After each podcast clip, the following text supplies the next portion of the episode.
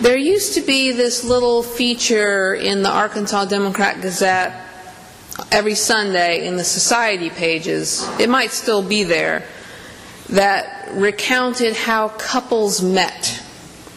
It was always about two people that had been together for many decades. A lot of the stories went back to the World War II era or shortly thereafter. He was a GI, she was a USO volunteer, they danced, and he told his buddies, That's the girl I'm going to marry. Every week, some variation on that story. A story that those among us who are married have been asked to tell at one time or another by our kids or by new acquaintances.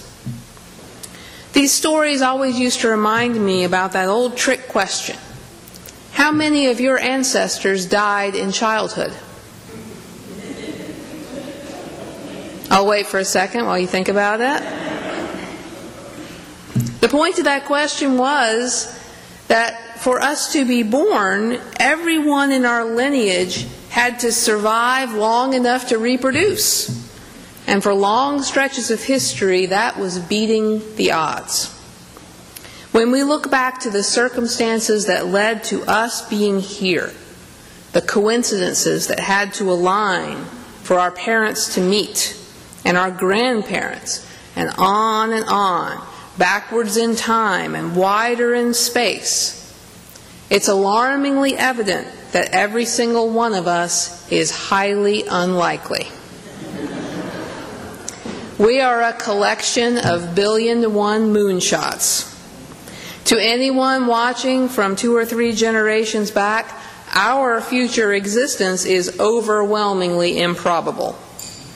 Standing there with an uncharted future hazily taking shape, there's no path that gets from there to here. But from here, where we stand, the path exists, written in the lives of everyone in our family tree. We look back and cannot help seeing it all as, at one level, inevitable.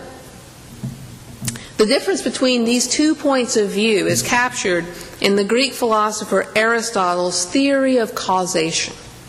To Aristotle, the world could not be fully explained by the kinds of causes that precede effects by cue balls smashing into billiard balls and sending them off careening at mathematically predictable angles.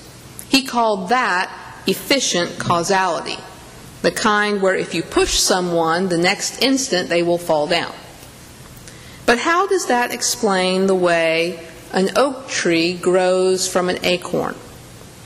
Isn't it the case, in some mysterious way, that every acorn has the goal of becoming an oak tree, and that if conditions are right, it will develop along the lines of that goal?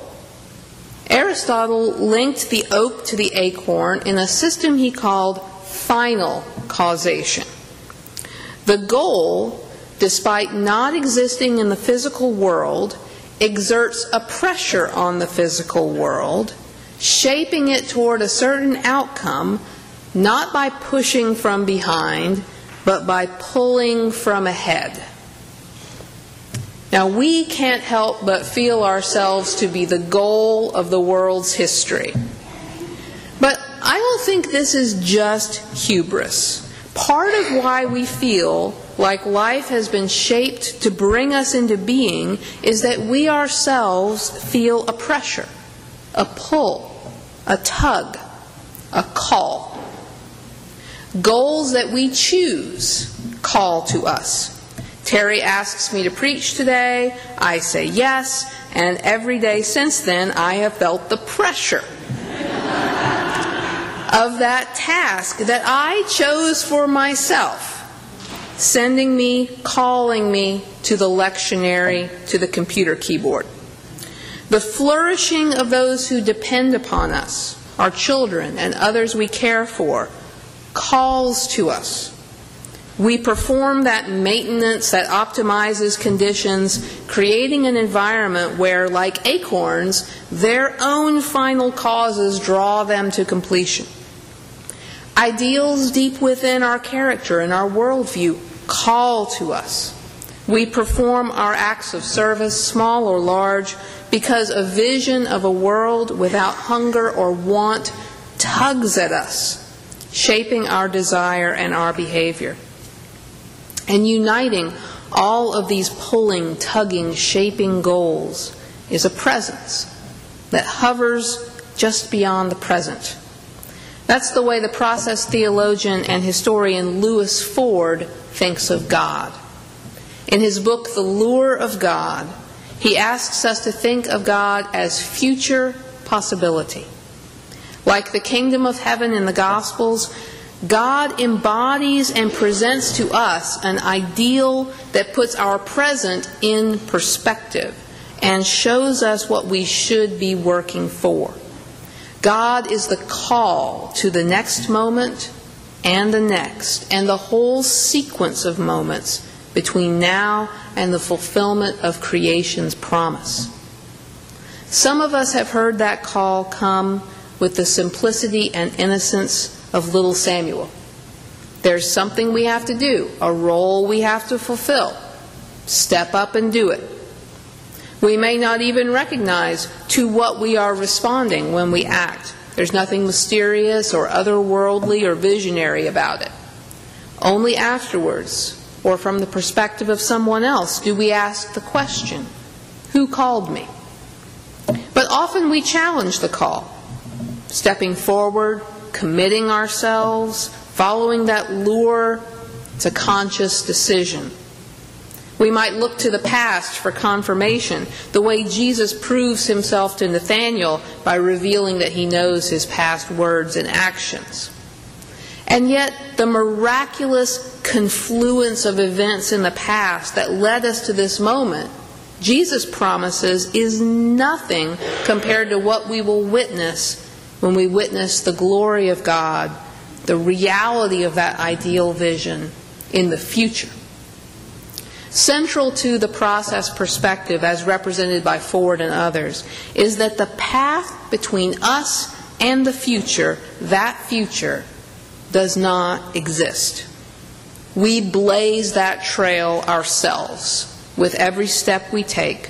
We create the way that transforms our present into a stage on the way to God's kingdom. And that means that no matter how we receive the call, whether faint or clear, with signs and wonders or without, it reminds us of our agency. We are summoned to respond, and that means we are responsible. Many cultures around the world venerate or even worship their ancestors. And when you think about it, that is hardly surprising. They made us possible. Seen together in that great spreading family tree, they support our life as certainly as the air we breathe and the water we drink. They answered the call. They believed in the possibility of us. We now take our place in the web of responsibility and gratitude that links past, present, and future.